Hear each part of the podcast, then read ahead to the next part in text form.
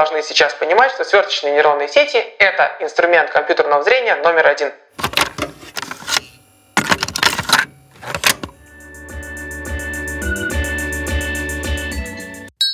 Нейрочай.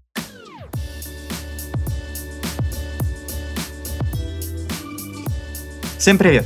Это подкаст о том, как устроен мозг человека и компьютера, зачем это знать и что с этим делать. С вами Владимир Михеев. И я, Виктория Земляк. Сегодня мы на связи с Казанью, и у нас в гостях Евгений Разенков. Привет! Привет. Евгений – кандидат физико-математических наук, руководитель отдела машинного обучения и компьютерного зрения группы компании Fix, а еще директор по науке компании Prevision Technologies. Он читает лекции по машинному обучению и компьютерному зрению в Казанском федеральном университете – Сегодня мы поговорим про компьютерное зрение. У нас уже был выпуск о нем, номер 6, но он вышел два года назад, и у нас стало намного больше слушателей. далеко не все застали этот выпуск. Поэтому мы решили снова рассказать о том, как видят машины, но уже в контексте современной индустрии компьютерного зрения. Эта сфера очень быстро меняется, появляются новые открытия и новые практики. Давай начнем с общего. Расскажи, пожалуйста, какие задачи решает компьютерное зрение? Что это вообще за область? Пока что без математики. С удовольствием расскажу. Вообще, если говорить коротко, то компьютерное зрение — это то, что позволяет компьютеру видеть. Очевидно, правда?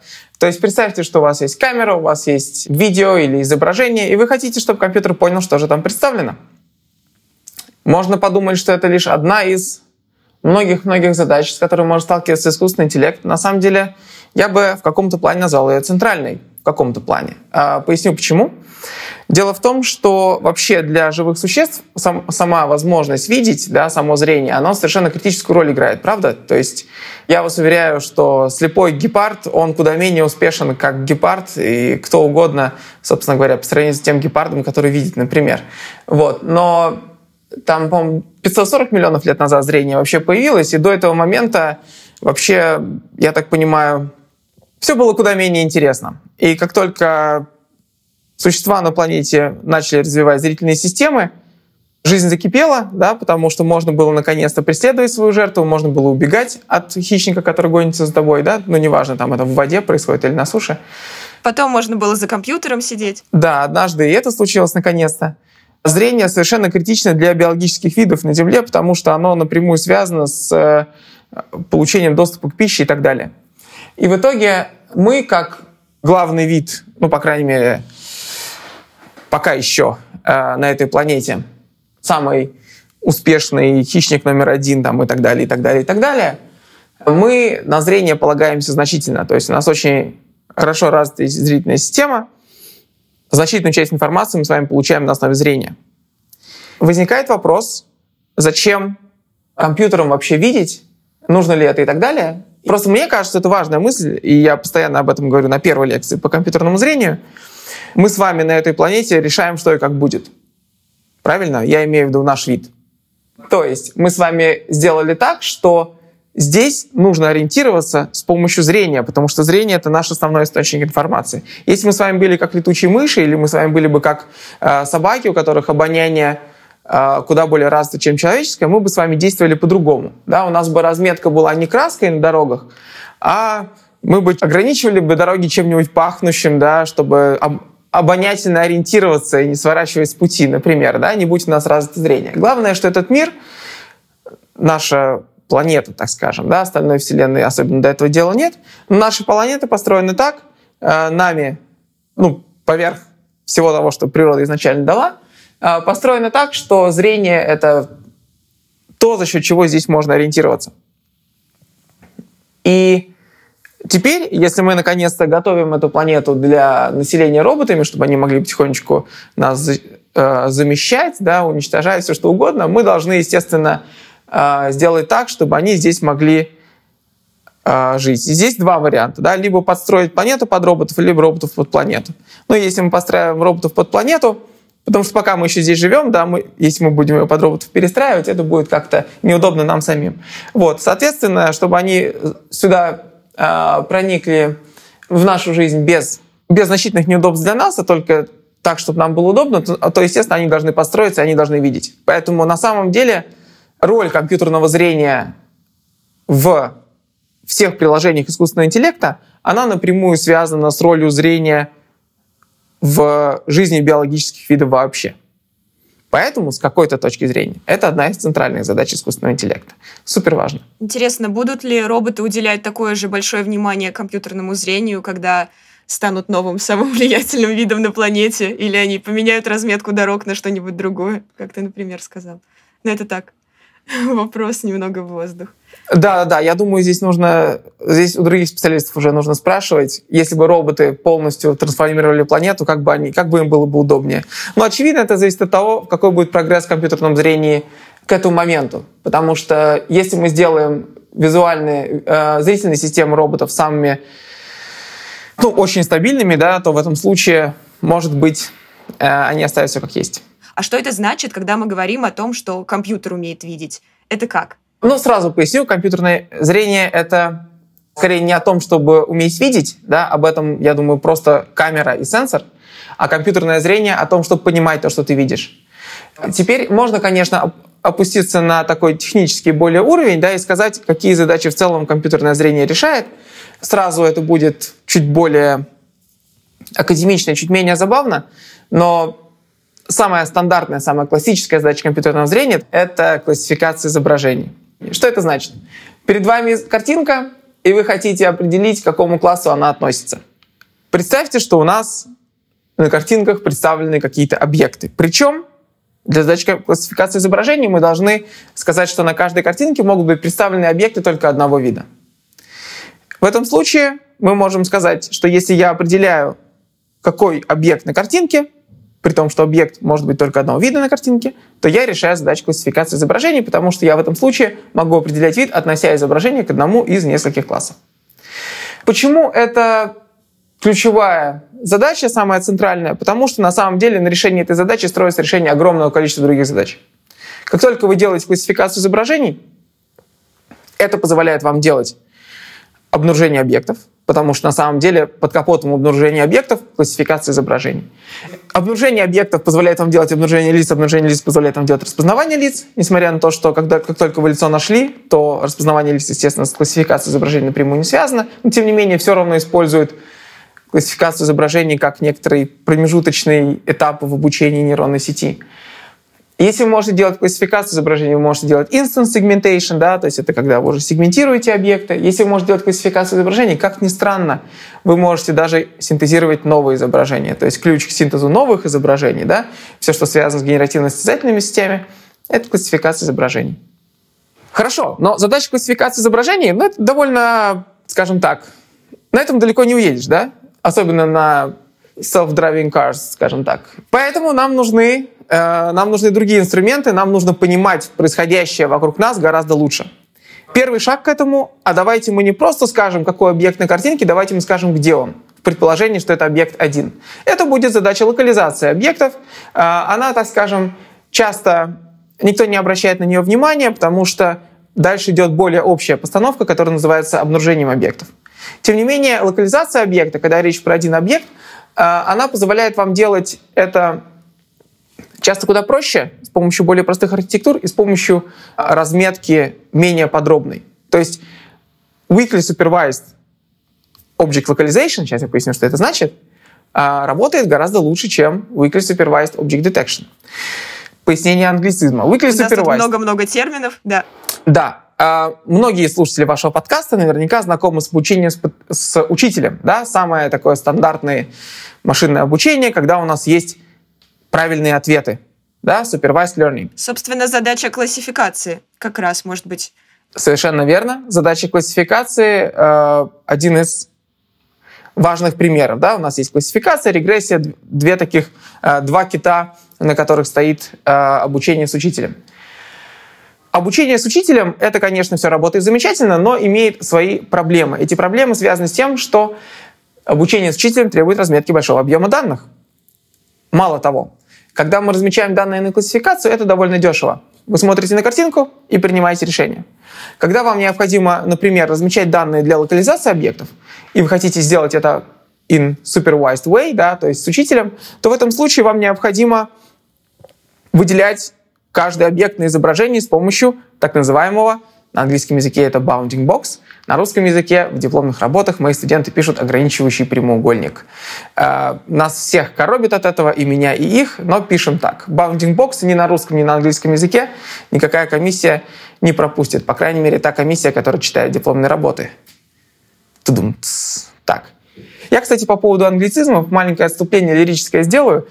Э, мне приходится часто, ну, точнее как часто, не так часто, но много слышать разговоры между чехами про компьютерное зрение. И они тоже говорят bounding box на английском языке. Я ничего не понимаю, пока идет чешская часть, но bounding box у них на английском. Еще я активно сотрудничаю с японской одной компанией, соответственно, на э, созвонах бываю с японцами, которые между собой говорят на японском. И когда они говорят на японском, компьютер vision, они говорят на английском. Так вот, Значит, если я хочу на локализацию объектов размещать данные, то в этом случае мне необходимо box рисовать на каждой картинке, а это долго.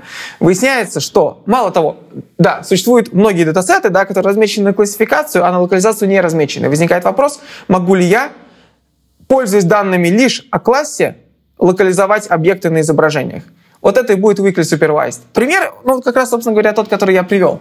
У вас данные размечены только для задачи классификации. Вы для каждой картинки знаете, какой класс присутствует здесь.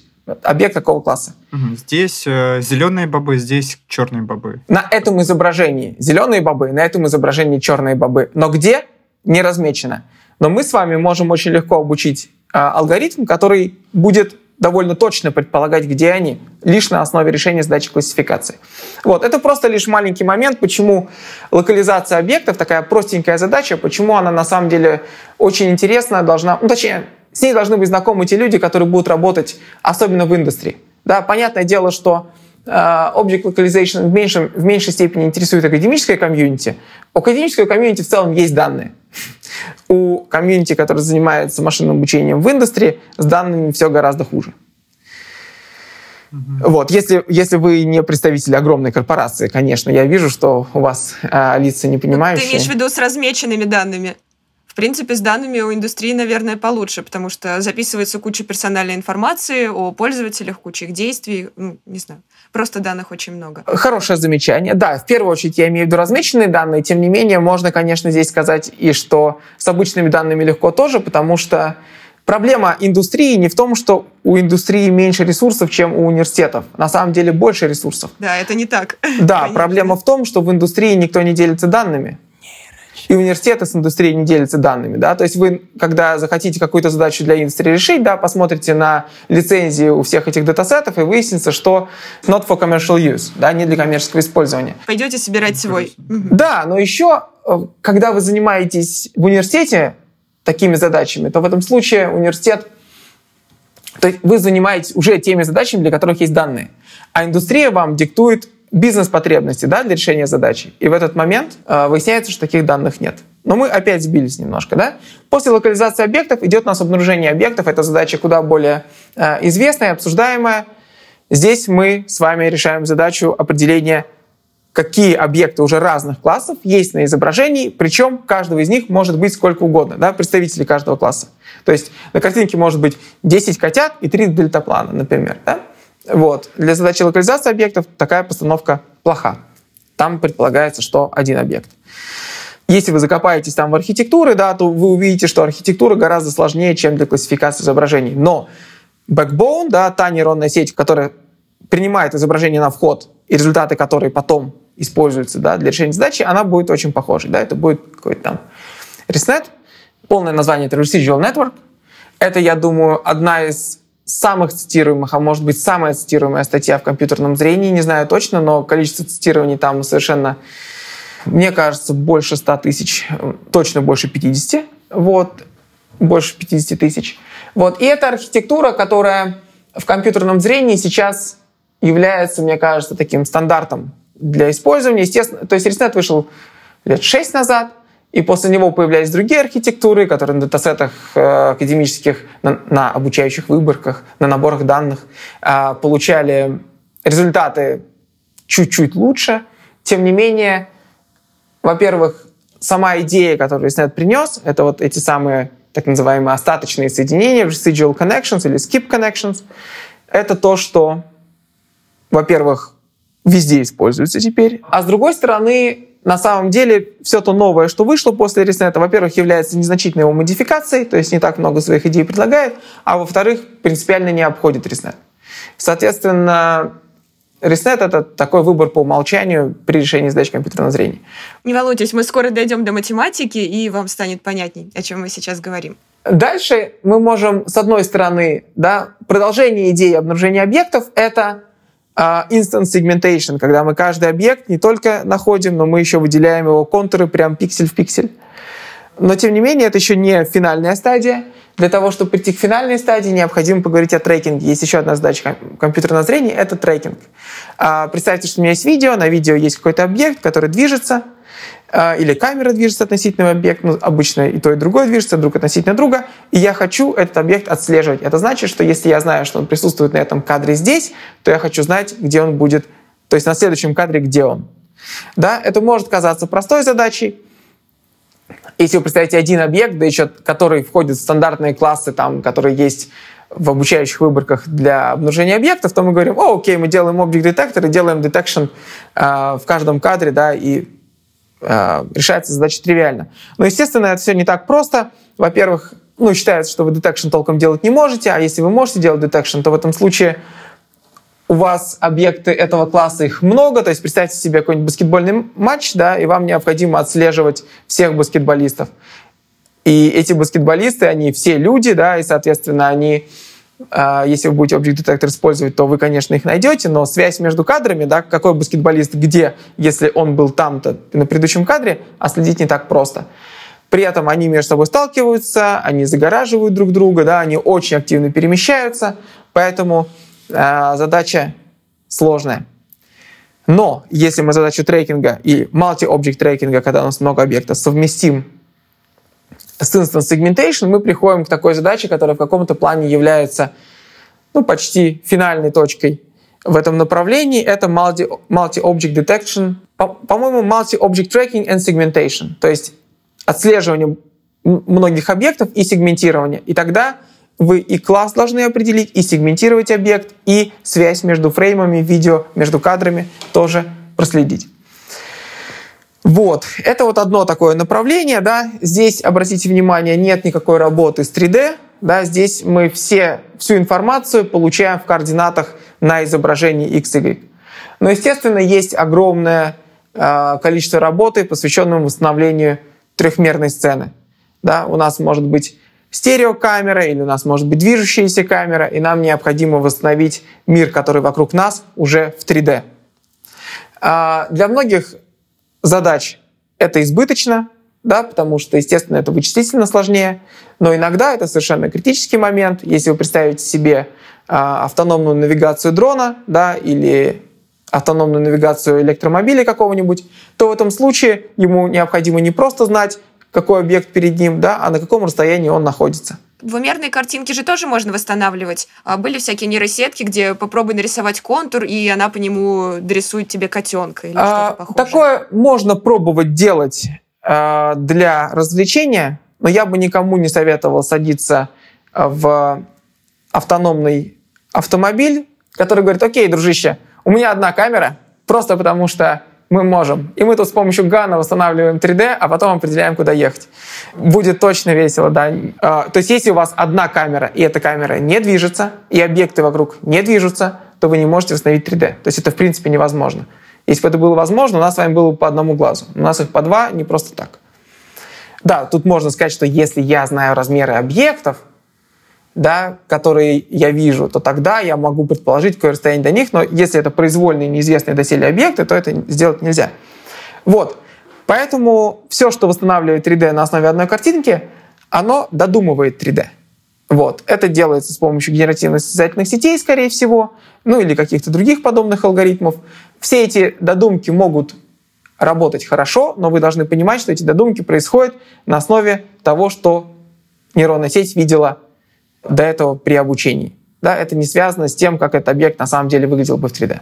Ну, это все понятно, связано с целью, которую мы преследуем. То есть, если мы хотим сделать классный беспилотник, то это одно. Если мы хотим сделать просто веселую, прикольную штуку, то это совсем другое. И многие любят делать веселые штуки. Да, да, все верно. Так. Все верно. Так вот, еще важный момент — это задачи, связанные, например, с распознаванием лиц. И здесь подходы немного другие, потому что здесь классификация изображений больше не работает. Вам необходимо получать векторное представление лица для того, чтобы распознавание лиц вообще делать. А, поставить задачу распознавания лиц через классификацию изображений сложно настолько, что это становится глупо. Почему? Потому что, во-первых, при, классификации, при решении задач классификации изображений нам необходимо на каждый класс иметь много изображений, раз. Во-вторых, при, при добавлении новых классов обычно требуется переобучение сети, два. А, да, и главное, нас очень много, да, нас а, 7 миллиардов. Классификацию на такое количество классов а, не делают по многим причинам. Да? Э, так вот, да, но при этом задачу распознавания лиц можно решать гораздо эффективнее с помощью получения векторного представления лица. И есть основания полагать, я так понимаю, это релевантная информация для вашего подкаста, для ваших слушателей, что в наших головах задача распознавания лиц решается тоже примерно так. То есть нам, у нас для распознавания лиц выделено, по-моему, не так много нейронов, как было бы выделено, если бы мы решали это как задачу классификации. А, но подобные подходы через вычисление векторного представления очень активно применяются и при решении других задач, не только распознавания лиц, когда я хочу найти объекты, похожие на тот, который на картинке. Да, одно из таких известных приложений — это Street to Shop. Если я хочу э, сфотографировать, например, объект и найти этот магазин в... Ой, простите, и найти этот объект, да, этот товар, например, Э, элемент одежды в интернет-магазине. Тогда мне нужно осуществлять поиск. Во-первых, я могу сфотографировать все, что угодно, да, соответственно, классификация здесь так себе. Во-вторых, мне необходимо это искать в огромной базе изображений, где будут миллионы изображений, и главное, эта база будет постоянно пополняться.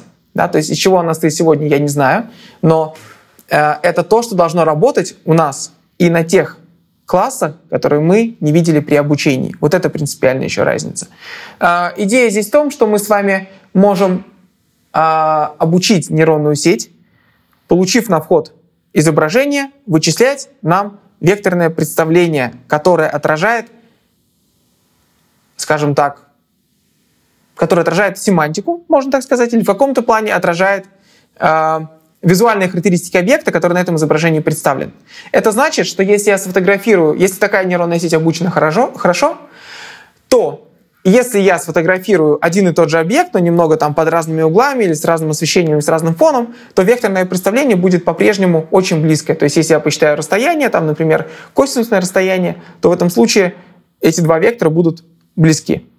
Если же я сфотографирую разные объекты, но при этом фон у них будет одинаковый, положение будет одинаковое, освещение будет одинаковое, то векторное представление все равно будет разным. Мы берем фотографию, загружаем ее в нейросеть, и нейросеть строит для этой фотографии какой-то вектор, ну то есть э, большой набор чисел. Да? И такой набор чисел будет для каждого изображения. И мы потом их сравниваем между собой. Ну, типа, векторы можно сравнить. Uh-huh. И точно так же и векторы изображений можно сравнить. Да, как любые да. другие. Только при этом, uh-huh. если вы будете изображения просто сравнивать, да, накладывать их попиксельно, то в этом случае это, очевидно, плохое решение, да, потому что вариации положения, освещения, масштаба и так далее влияют значительно, вот, но при этом эти векторные представления будут таким вещам устойчивы. Мало того, вычисление... Поэтому мы их строим хитрым способом, да. а не просто пиксели обозначать. Конечно.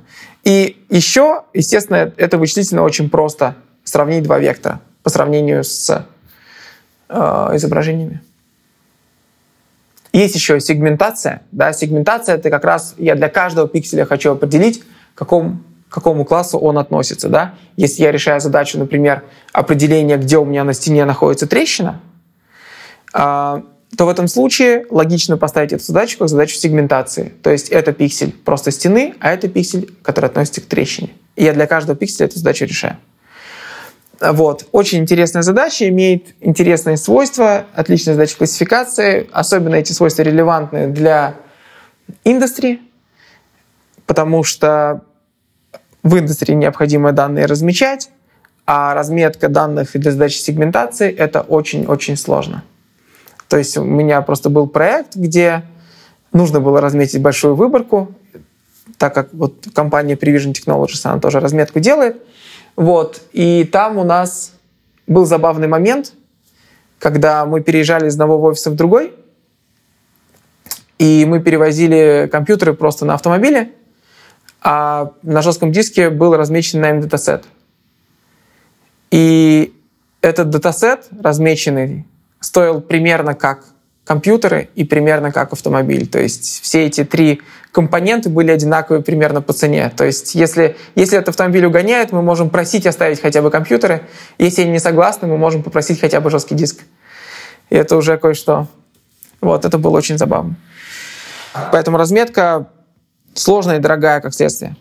И еще так, более известные, мне кажется, задачи для простите за англицизм, general public, для тех людей, которые не следят за компьютерным зрением э, профессионально. Это, естественно, все, что связано с генеративно-состязательными сетями.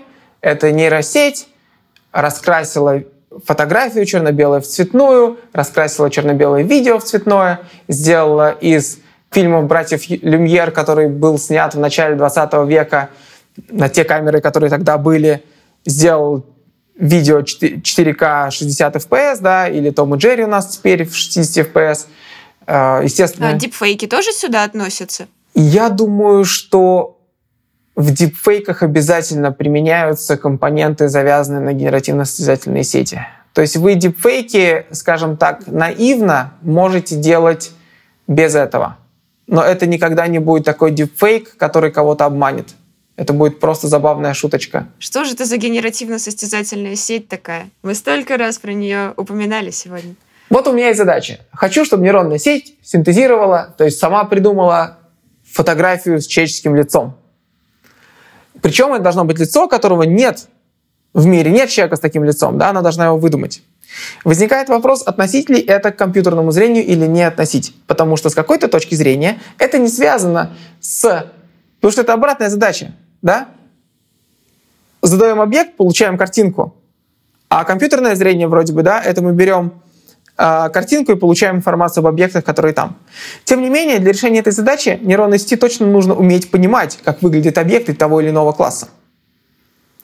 Поэтому э, решение задачи синтеза новых изображений реалистичных напрямую связано с решением компьютер, задач компьютерного зрения и понимания того, как эти объекты могут выглядеть, ну, как я уже сказал, да.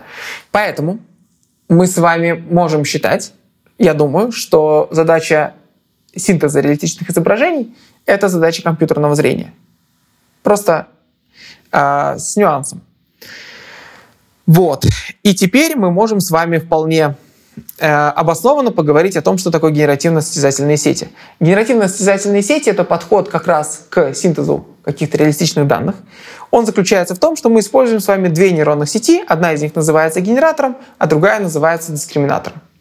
Генератор, не поверите, генерирует данные, а дискриминатор, не поверите, отличает реалистичные данные от нереалистичных или реальные от сгенерированных. Что интересно, для этого нам нужна с вами обучающая выборка, то есть нам действительно нужны изображения реальные. Если мы синтезируем, например, лица людей, то нам нужны фотографии с лицами людей. И мы предложим нашему генератору синтезировать реалистичные лица, при этом мы ему ни одной картинки не покажем. Что он сделает? Он сгенерирует нам какую-то самую настоящую ерунду. Просто какой-то шум. После этого мы скажем нашему дискриминатору, дружище, у нас есть для тебя отличный таск задача.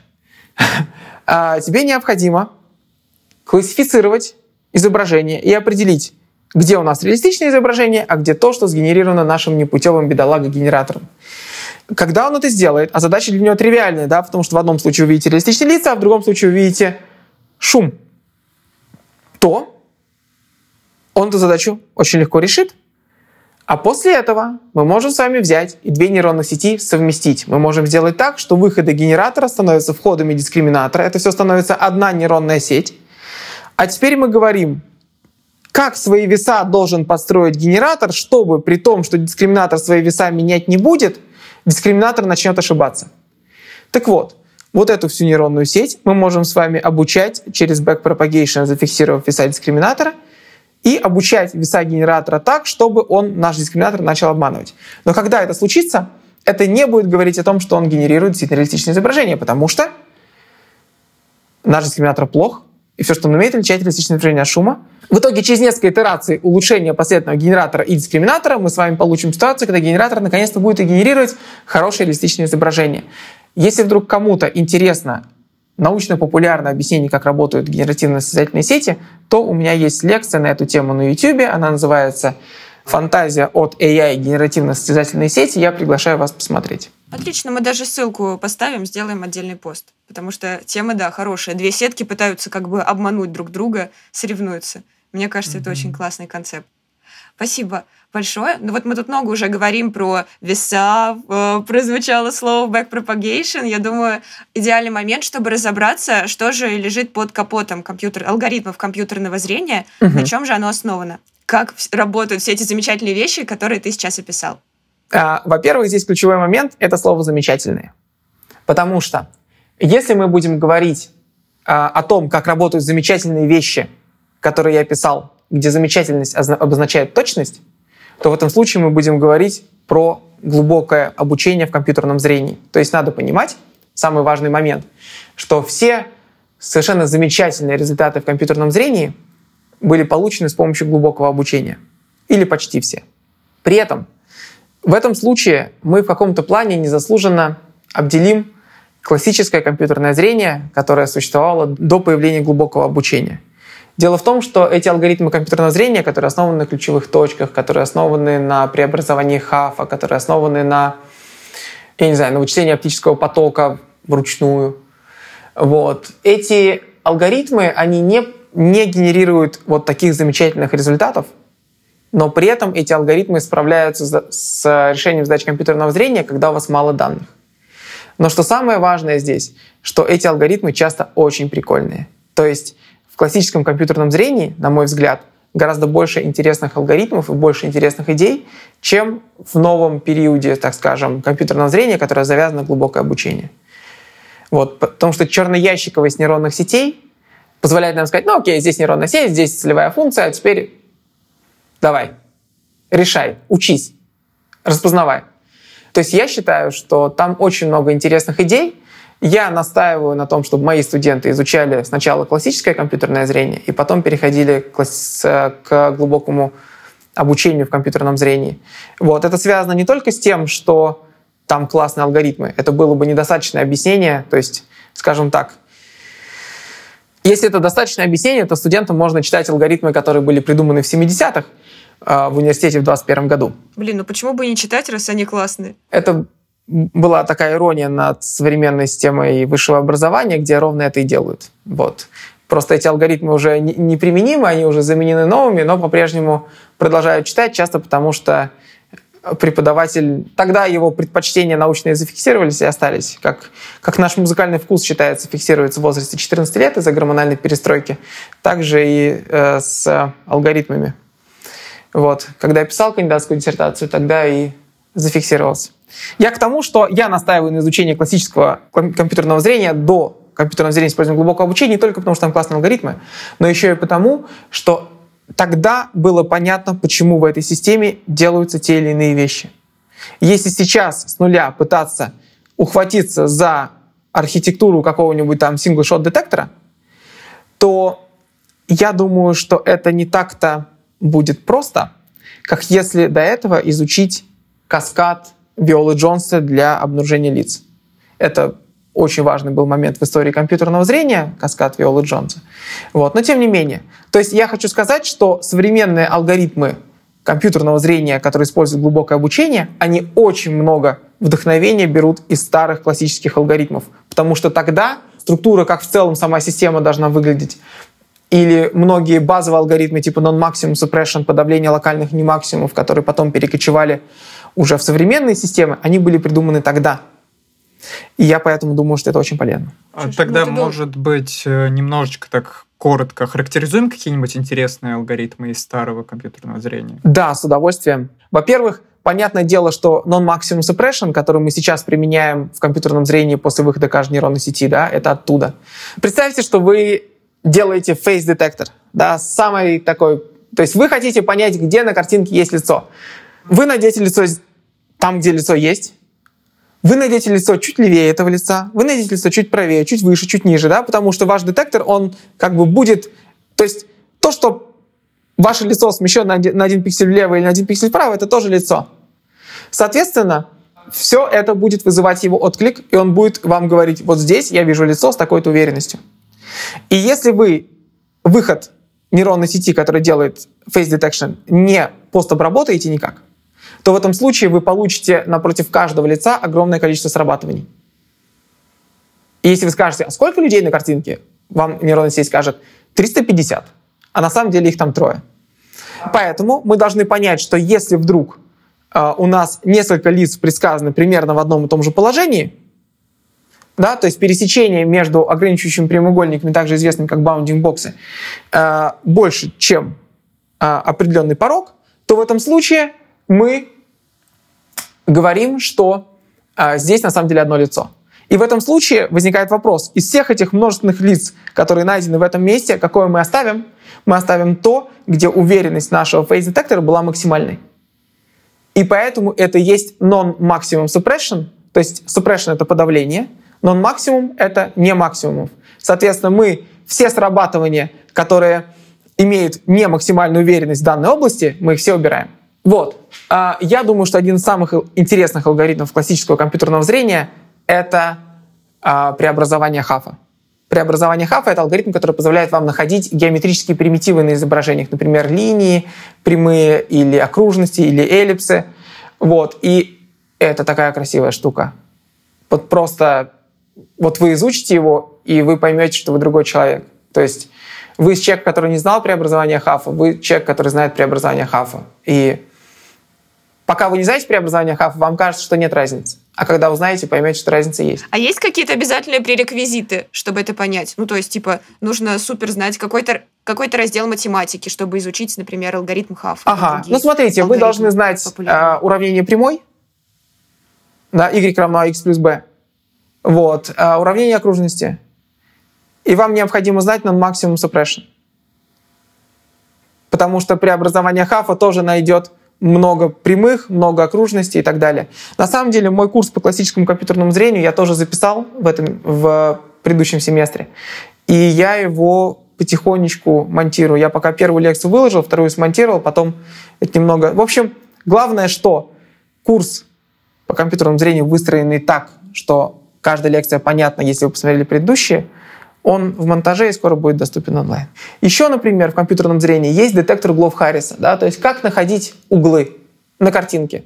Это как способ найти интересные точки, да, он на самом детектор углов Харриса потом используется в алгоритме ключевых точек ORB, то есть это хорошая штука. Но если вы а, посмотрите, какая там логика, как там формируется, как там а, формируется целевая функция, и как это потом красиво решается, и как это потом вычислительно эффективно работает, то в этом случае, ну, в общем, я думаю, что это очень приятно э, узнать.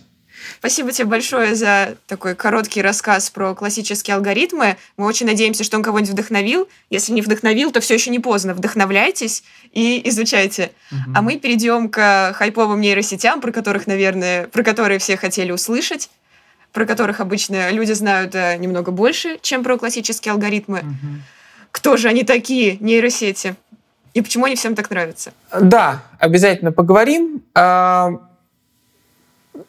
Тоже на всякий случай, на всякий случай скажу, что на YouTube, уже не на моем канале, правда, есть моя лекция научно-популярная а, глубокие компьютерные, а, глубокие нейронные сети в компьютерном зрении, и это как раз о переходе от классического компьютерного зрения к глубокому, что принципиально изменилось, почему то, что произошло, здорово.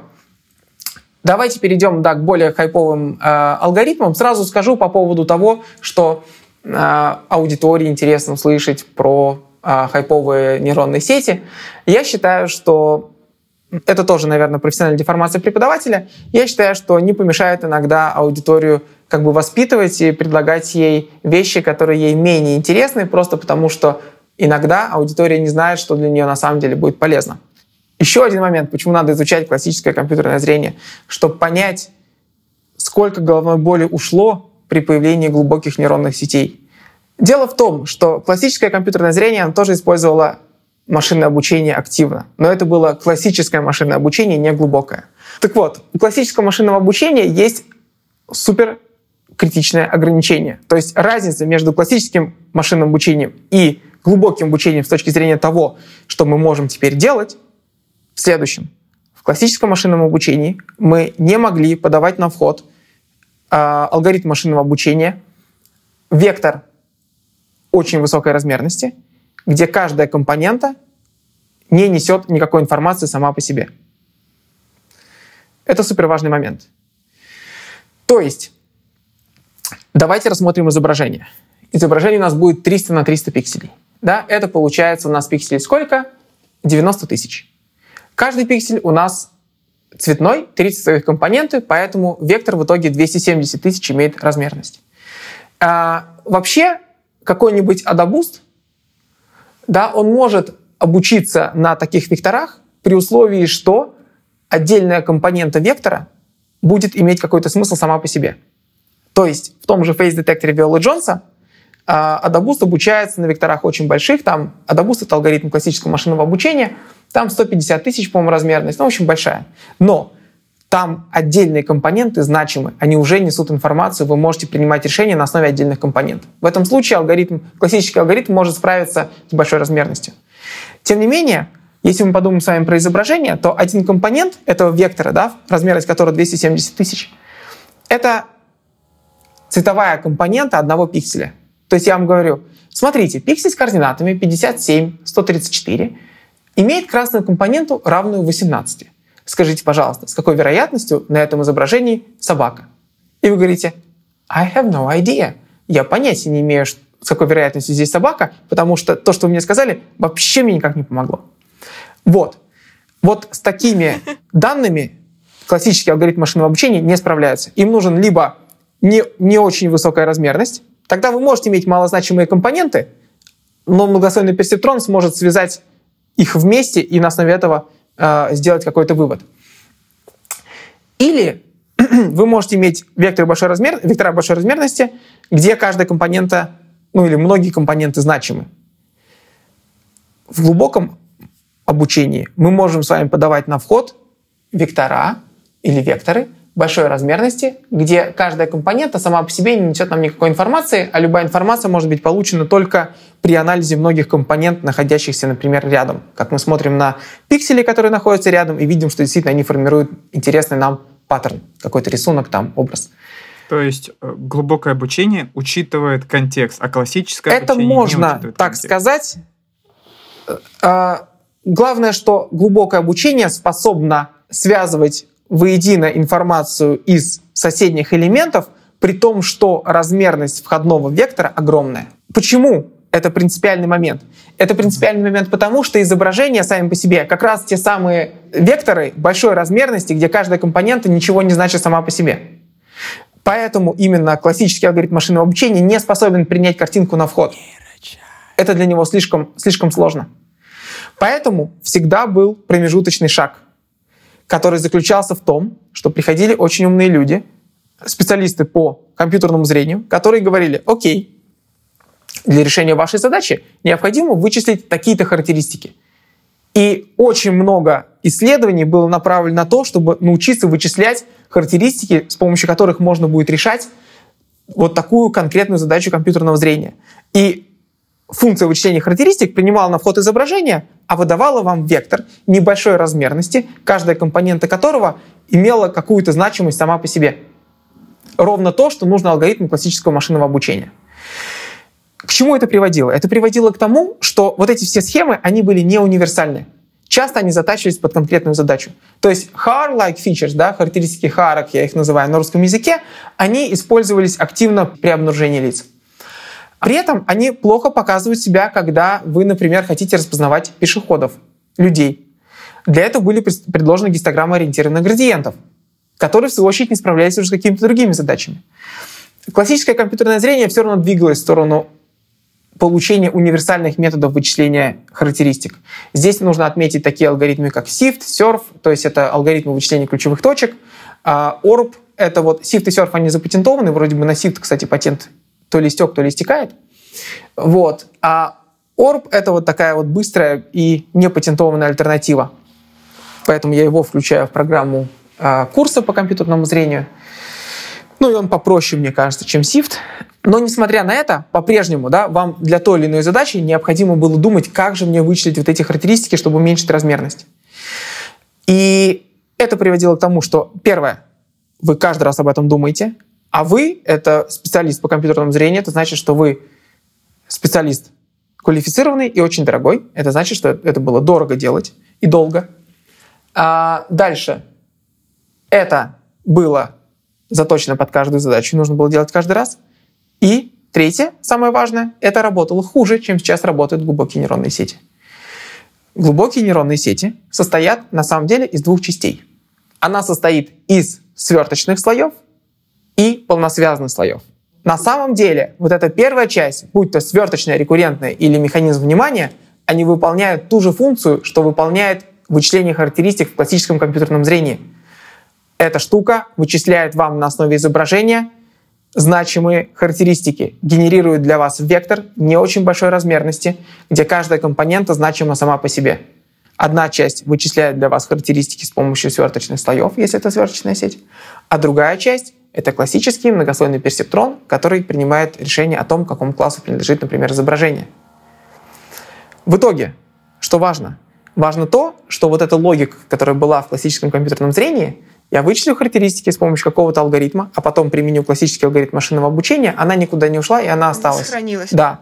И та боль, которую сняли... Только теперь нам не нужно нанимать кучу специалистов, а нам нужно нанять одного, который сделает сеть. И она сама нам выделит эти Все признаки. верно. Через алгоритм обратного распространения ошибки, да, который вычисляет частные производные целевой функции по всем обучаемым параметрам, и с помощью градиентного спуска или какой-то его модификации мы можем с вами так менять веса нейронной сети, чтобы она минимизировала целевую функцию, которая в свою очередь описывает, насколько плохо мы решаем нашу задачу.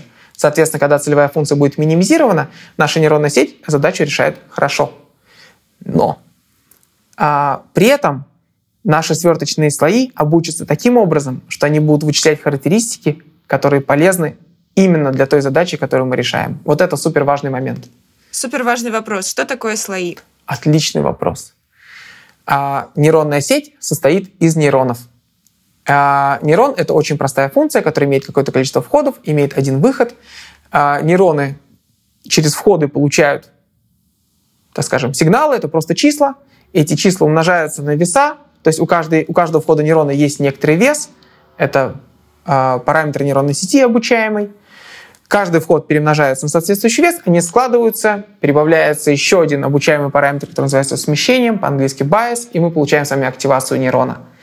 Если нейрон будет выдавать активацию, то это будет линейная функция, и нейронная сеть, собранная из линейных функций, она сама останется линейной функцией и не сможет решать сложные задачи. Поэтому нам очень важна нелинейность, и поэтому в каждый нейрон мы с вами добавляем функцию активации. Это, как правило, нелинейная функция, ReLU — это один из самых популярных выборов. Всякие сигмоиды и гиперболические тангенсы ушли в прошлое. Они фигурируют сейчас только, мне кажется, в рекуррентных сетях, в LSTM. Вот. Тем не менее, в сверточных архитектурах это почти не используется. Используется в основном ReLU, Leaky ReLU и вот подобные более линейные, так скажем, функции, кусочные линейные. И дело в том, что рассуждать на уровне отдельных нейронов достаточно тяжело. Да, у нас какие-то нейроны с какими-то нейронами связаны и так далее. Так вот, гораздо проще об этом думать, это программировать и алгоритмически как-то рассуждать, когда мы можем с вами ввести для себя такую абстракцию, как слой. Слой на самом деле это набор нейронов, которые вычисляются от одного и того же входа, а, и которые не обмениваются информацией между собой. Соответственно, выходы этих нейронов, они пойдут, пойдут на вход другим нейронам, которые тоже организованы в слой. В итоге нам гораздо проще думать о нейронной сети, как о слоях, которые содержат нейроны, и мы знаем, что для вычисления эльтого слоя, для вычисления, например, активации нейронов эльтого слоя, все, что нам нужно сделать, это вычислить выход L минус первого слоя и так далее. Соответственно, вход нейронной сети — это так называемый нулевой слой, потом первый слой и так далее, и так далее, и так далее. И есть какой-то последний слой, который будет иметь индекс какой-нибудь там L большое, и когда вы получаете выход из этого слоя, вы получаете выход из нейронной сети. Да, исчерпывающее спасибо. И вот мы много говорили про сверточный слой. Ты сказал, что сверточные сети используются в компьютерном зрении чаще всего. Что это за слой такой? Так, давайте я э, еще раз подчеркну все-таки роль сверточных нейронных сетей. Мы должны сейчас понимать, что сверточные нейронные сети — это инструмент компьютерного зрения номер один. Придет ли на, на смену сверточным сетям? Э, там могут прийти капсульные нейронные сети, которые Джоффри Хинтон активно развивает. Может быть, придет трансформер как-то, но я уверен, что сама свертка как инструмент и сверточный слой, как часть э, алгоритмов компьютерного зрения будущего, он никуда не уйдет еще очень-очень-очень долго. Настолько он хорош и настолько он э, идеально подходит именно для изображений. И еще здесь другой есть дополнительный интересный момент. То есть появляются нейронные сети, да, они начинают использовать свертки. Теперь для того, чтобы эти алгоритмы, эти сети показывают хорошие результаты, теперь для того, чтобы эти алгоритмы показывали хорошую точность и работали быстро, приходят производители видеокарт, да, какого-то оборудования и говорят, о, ребята, вам нужны свертки, мы для вас это сейчас э, реализуем в железе, чтобы у вас все было быстро. Когда они это все сделают, а, теперь, если мы захотим с вами изменить этот механизм, да, нам это будет не так-то просто сделать, потому что все аппаратное обеспечение подстроено под быстрое вычисление сверток. Соответственно, происходит такая коадаптация между алгоритмами и аппаратным обеспечением, и, соответственно, мы встаем с вами в эту колею э, сверточную. Так что как бы есть дополнительные основания для того, чтобы она поддерживалась в будущем. Так, а теперь что такое свертка?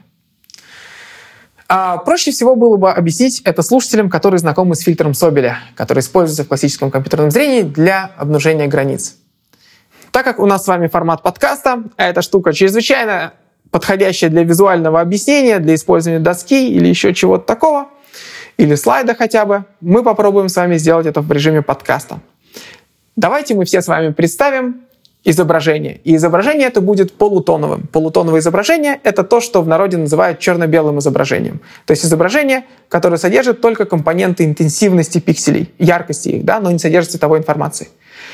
А, окей. И теперь возникает вопрос, как я мог бы попробовать найти границы на этом изображении? Вам кажется, что я говорю нерелевантные вещи для вашего вопроса, на самом деле я думаю, что это самое короткое объяснение, которое при этом будет понятным.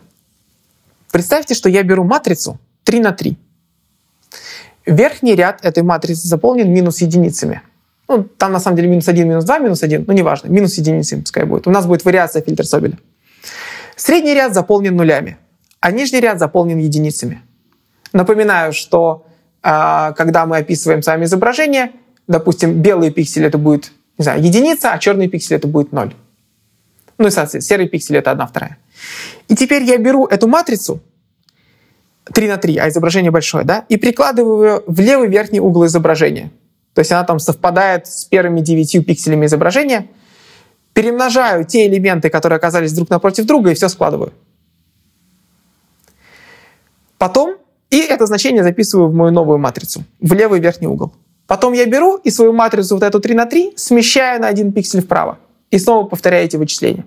И в итоге я вот этим своим, уже я назову его фильтром, прохожу по всей картинке, потом перехожу на новую строчку, как печатная машинка, когда печатает текст, да, и прохожу вот так по всей картинке этим своим фильтром, вычисляя эти значения.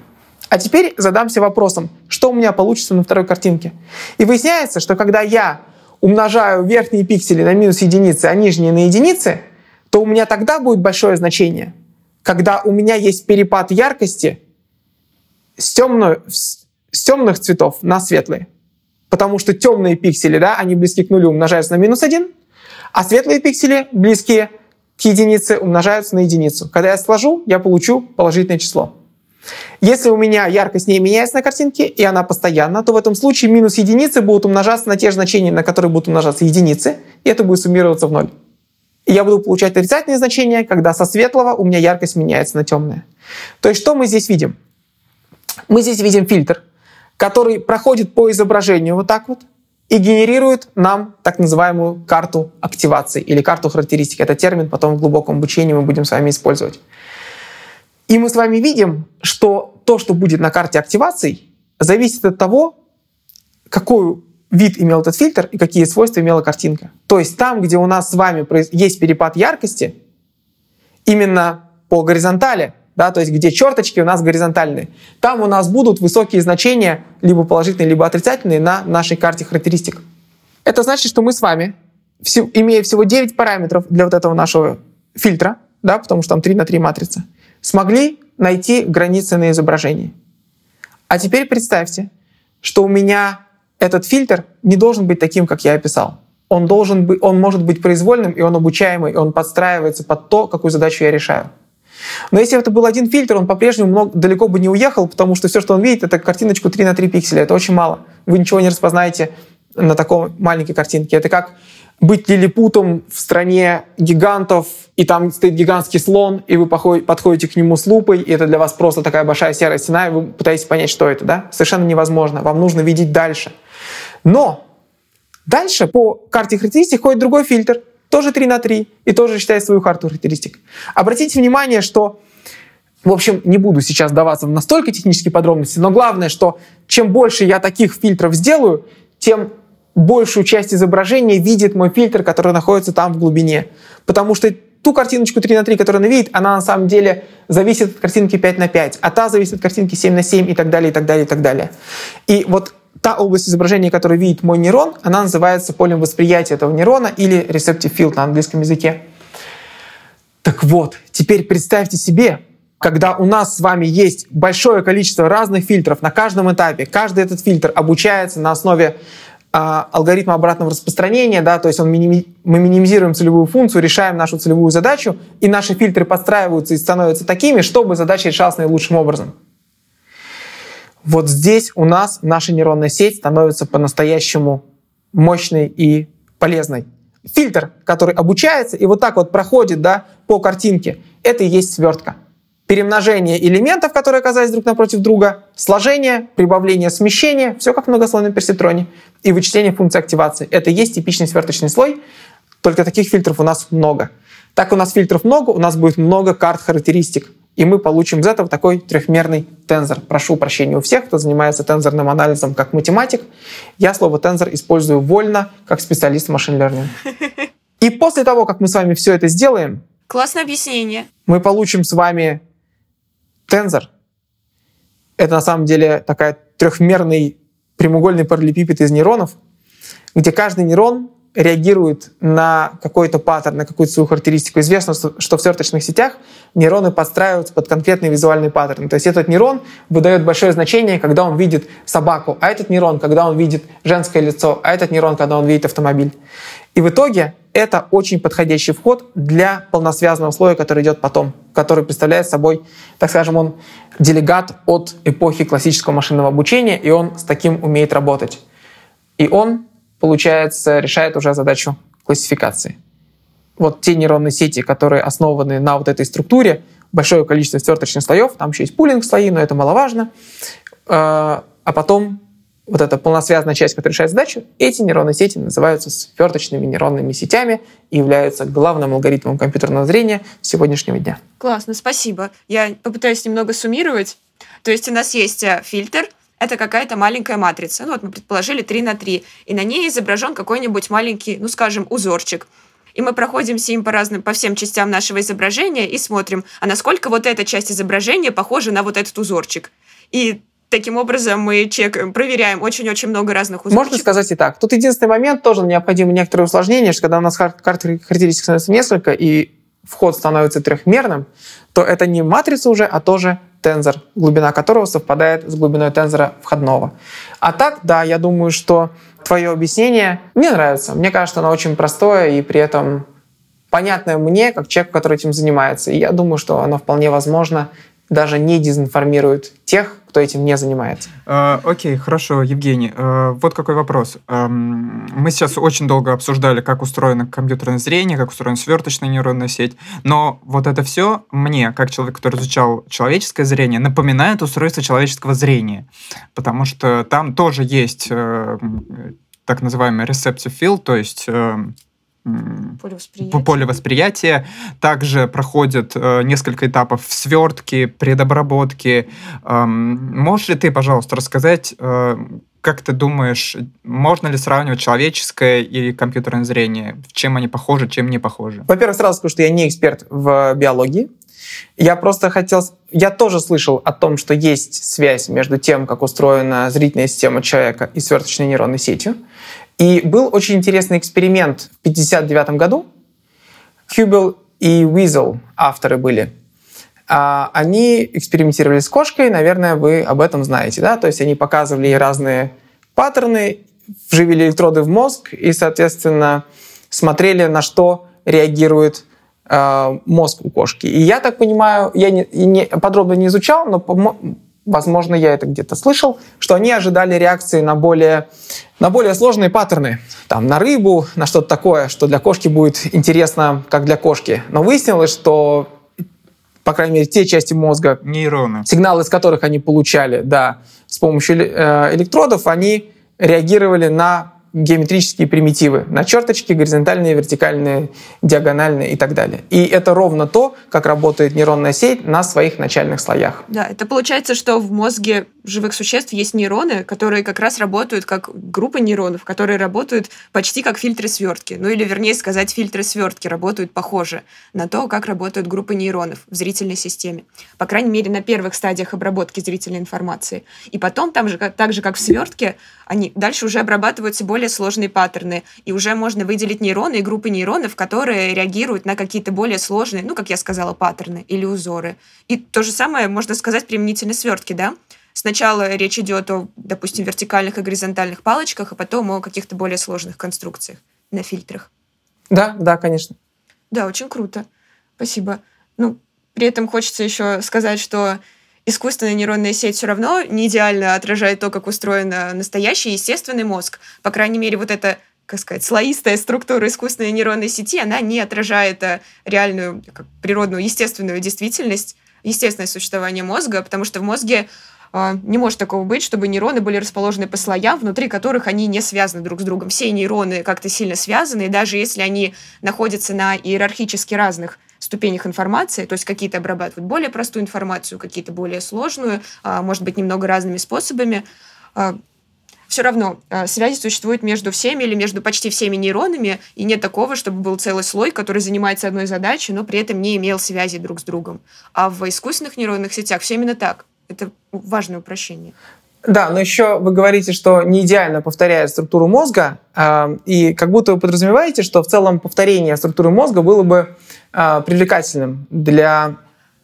Хочется подискутировать об этом. Да, но тем не менее есть такая фраза, что мозг по отношению к интеллекту, как взмах крыльев относится к полету.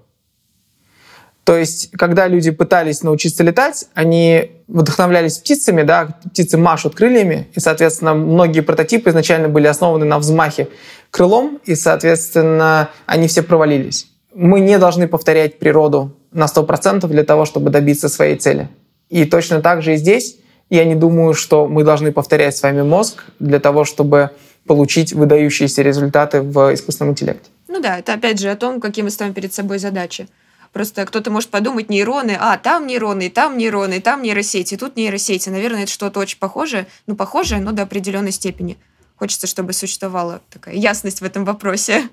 То есть ты считаешь, что не нужно стремиться к тому, чтобы искусственные сетки были похожи на мозг? Ну, конечно, нет. Если, если мы хотим с помощью этих архитектур детям объяснять, как устроен человеческий мозг, то, конечно, можно попробовать. Но если мы хотим реальные задачи решать, то нет. Но это, скажем так, мое мнение на этот счет э, не должно никого интерес, не, э, интересовать, потому что это вопрос, которым занимаются люди, которые занимаются этим с точки зрения науки гораздо дольше и серьезнее меня. Это я просто э, повторяю то, что слышал. Опять же, если мы продолжаем сравнивать человеческое и компьютерное зрение, то можно ли сказать, что компьютерное зрение какие-то задачи решает уже лучше, чем человек? То, что нейронные сети на имочное, да, на датасете очень известном превзошли точность людей, об этом заявлено было, по-моему, в 2015 году, мне кажется, когда-то тогда. Вот, то есть э, на каком-то, на каких-то задачах нейронные сети, естественно, могут быть лучше. Здесь нет никаких сомнений. Это обычно будет fine-grained recognition. То есть, когда представьте, что вам нужно распознавать э, по фотографии, отличать растения, которые относятся к 10 тысячам классов. И вам дается по тысяче изображений на каждый класс, пожалуйста, рассматривайте в свободное время, давайте нейронной сети дадим неделю, вам дадим неделю. В общем, Понятное дело, что нейронная сеть справится лучше. Конечно же, во многих других задачах это не так. То есть я думаю, что победы нейронных сетей, они пока фрагментарны. Они пока побеждают в сражениях, но не в войне. Хорошо, Евгений, тогда э, напоследок посоветуй, пожалуйста, какие-нибудь книжки или онлайн-курсы или образовательные ресурсы, которые тебе кажутся наиболее крутыми для того, чтобы вкатиться в компьютерное зрение. Да, вот про пару своих курсов ты уже говорил. Э, можно про них напомнить и, может быть, сказать про что-то еще, что еще не было озвучено. Угу. По поводу своих курсов э, я просто скажу, какой должен быть порядок идеального освоения компьютерного зрения. Это изучение классического машинного обучения, после этого изучение классического компьютерного зрения, после этого изучение глубокого обучения, изучение компьютерного зрения с использованием глубокого обучения. Ух, большой список. Да, список большой. Вот именно, но это я так выстроил свое преподавание, да, у меня машинное обучение, классическое и глубокое обучение смонтированы, выложены, компьютерное зрение с использованием глубокого обучения монтируется, выкладывается, и классическое компьютерное зрение тоже монтируется, выкладывается, пока только первая лекция доступна онлайн. При этом из внешних источников я в первую очередь всем тем, кто, кому интересно а, применение глубоких нейронных сетей в компьютерном зрении, я рекомендую лекции от Стэнфорда – это курс CS 231N. Вот. Э, других рекомендаций, как ни странно, у меня, похоже, не будет, потому что вот именно этот курс для меня в свое время был очень-очень ценным источником информации. Хорошо. Евгений, спасибо тебе большое за рассказ. Надеюсь, что все, кто хотел стать специалистом по компьютерному зрению, станут с помощью твоих курсов и других интересных рекомендаций. Мы обязательно продолжим разговор в следующем выпуске. Там уже будем обсуждать более сложные и, наверное, для многих более интересные горячие темы про тренды в компьютерном зрении и твои собственные проекты. Спасибо тебе большое. Спасибо большое, что пригласили. Очень приятно было с вами поболтать. И три чая каждому, кто дослушал этот выпуск. До новых встреч. Да, всем пока.